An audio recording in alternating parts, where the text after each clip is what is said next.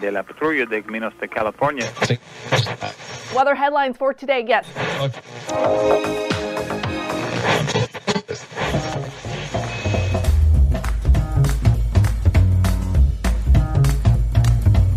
To the Revenue Generator Podcast, an I Hear Everything production. In this podcast, you'll hear how industry leaders integrate sales, marketing, product, and customer success into a single business unit with a common goal of optimizing their revenue cycle.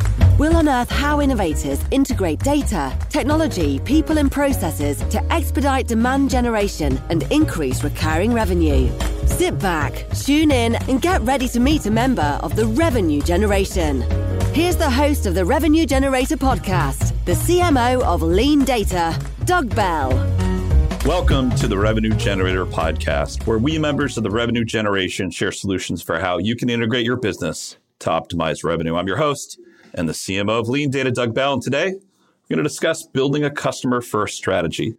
Joining us is Nathan Steele, who is the head of customer success at Owler, which is a sales intelligence company that provides sales professionals with hard to find company data and strategic news alerts. And today, Nathan and I are going to talk about a customer first mentality to optimize revenue growth. Okay, here's my conversation with Nathan Steele, the head of customer success at Owler. Nathan, thanks for joining the podcast today. Yeah, thanks, Doug. It's good to be here. Well, we're going to have fun, and we're going to have a lot of fun because this, as anybody who's listened to the podcast before will tell you, is my favorite topic. And usually I'm the scold I'm scolding fellow B2B sales and marketing leaders for us providing poor experiences for our prospects. And I have to say, this always feels like the beginning of solving the problem when we embrace a customer first mentality to optimize revenue growth. So let's get started unpacking this concept. So, what do we mean when we say customer first? You know, customer first for me really boils down to focusing on the customer's experience. And by that, it really starts from the second we reach out to them. And, and it's not just going to be your customers, it'll be your prospects, it'll be your marketing, it'll be everything that you do as a business is really focused on making sure that it's a good experience for the people that are meeting it or, or running into it. And so, you know, from my perspective, it's always been how do we make it a good experience for those users? And we've all had the experience of a bad experience, Nathan. And those are probably the moments that all stand out to us. It doesn't matter whether that's in business or in our personal life or, you know, buying online. We've all had those bad moments. We've also had those good moments. And we've had those great moments. And we tend to talk about the great moments and we tend to talk about the bad moments. However, that's anecdotal, right? Nathan, we are on a daily basis, especially at Owler, looking to scale. It's a bit of a rocket ship over there. So you can't just say subjectively they had a good or bad experience. How do you guys go about measuring what good experience equals? Yeah, I think for us, you know, it boils down to at the end of the day retention and not just a, a monetary retention. We have a freemium product. So for us, we have millions of users that are logging in and using Owler every day. And the core focal point for us is how do we get them to come back to the product? And if they're not coming back, if they're not opening their emails, if they're not logging onto a profile, right, they're having a bad experience. They're not, you know, getting value out of the tool. They're not happy with what they're seeing, whatever it may be. So for us, our whole focal point is how do we deliver value to these users, even if it's free, how do we get them to come back and, and pull value out of the tool and be happy with that experience? Which is a bigger lift, right? So you've got a product led growth strategy at Owler. And so that means you really, really, really have to make sure that those prospects who, at the end of the day, begin with free customer model, that they're enjoying the experience vis a vis the product, right? So you probably have lots of data that tells you whether people feel like they've got a good experience in the product. What does that data look like, and how do you kind of process that data to improve making sure you are more customer centered? Yeah, no, that's a great question. We we do have a significant amount of data, especially um, today we're a little over five million active users. So the question is, how do you look at that immense amount of data and determine what's good and what's bad, right? And what we found is we use tools like Amplitude, like Pendo, tons of different analytical tools to look at very specific data points. One of the things that Owler does is we send out what we call a daily snapshot every day. That email goes out quite literally to over 5 million people every single day and we can see who's opening that and who's really engaging with it, clicking on the links or not clicking on the links. And it allows us to understand hey, we have an audience of people that are finding this daily snapshot very valuable. And so we'll go to those users and ask more targeted questions around hey now that you, we know you're using this and you're getting value out of it what else would you like to see so again when it goes back to a, a customer centric view all of our product development all of our focus is around what our users need and what they want not what we think they need and what they want so we're asking a lot of targeted questions and really diving into their specific requests to make our product better is there a difference between a prospect and a customer for Owler? For Owler, there is absolutely. And, and really what it boils down to is the level of support. So when it comes to a prospect, right, those are our freemium users. Anybody that is using Owler, whether they're free, whether they just stumble on us through a Google search, right, those are technically prospects, but they're also users, right? And we see them as users. They're valuable. We're going to support them. We're going to make sure that we're here for them. A paying customer, however, is going to get more of that premium support, like the hand holding, actual onboarding calls where we'll sit down with them and train them deeply on the product and the tools. But in terms of the, the physical support, in terms of training and onboarding, we treat them equally. Every user on Owler can provide valuable insights and valuable feedback that support everybody else. That's kind of our community driven model. So we try to treat everybody equal in that sense versus just the onboarding experience. What I want to understand is obviously Owler's in this place where a lot of PLG organizations are, which is making sure that there's as much feedback in the loop between prospect and customers to ensure that it's more like those prospects who, as you mentioned, are sort of almost customers, are making it into that customer place, right? So talk to me about some of the data that helps you guys navigate that transition. Is this traditional marketing conversion data typically that you guys are embracing? Yeah, it definitely is. Really, the way that we're tracking it is not only just where they're landing, you know, every single aspect of our site is tracked, whether it's the open button, whether it's the contribute button, whether it's the links in your emails.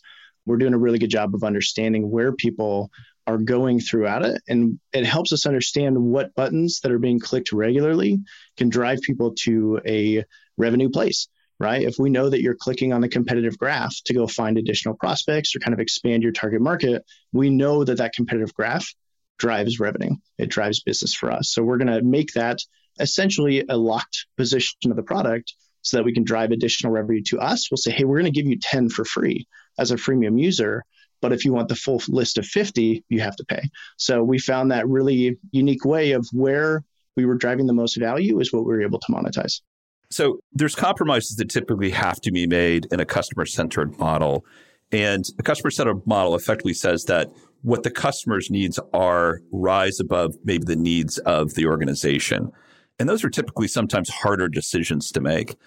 What does that look like on a day to day for you? And are, are, there examples of kind of broader moments when you were like, yeah, this is leaning into being more customer centric or customer first?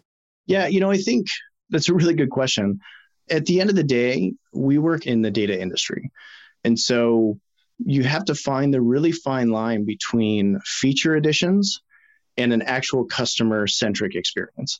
And so, you know, we have thousands of customers that'll come to us and ask for new specific data points. Say, hey, I want to see this. And that's great, but that only is going to help you. And it's not going to help every other customer we have. And it's not going to help the entire community of users we have. It's just, you know, centric to you. And so as a head of customer success and somebody focused on driving success for that individual company, of course, I would love to add that feature. But you have to keep not only that one customer in mind, every customer in mind. And so when it comes to customer centric, my goal is to hear everybody's feedback and collectively find the, the core sources that'll drive the most value for everyone and provide the best experience for everyone. So I think that's where it gets challenging is we want to be the customer's right all the time for every single individual customer, but it's literally impossible to do that. What we need to do is find the most centric place that we can benefit everybody equally. So you guys need to represent the meta right? It, it, can't. It's not about the individual customer, and and I have to say, what a crazy world that would be if we were trying to respond to every customer need, especially when you have thousands of customers. So it's about representing the best for the customer at large. Exactly. And then, how is that translated into revenue growth for Owler? The way that we found it is by understanding where people are really struggling, right? And and I've collectively looked at Owler as a massive polling system, if you will.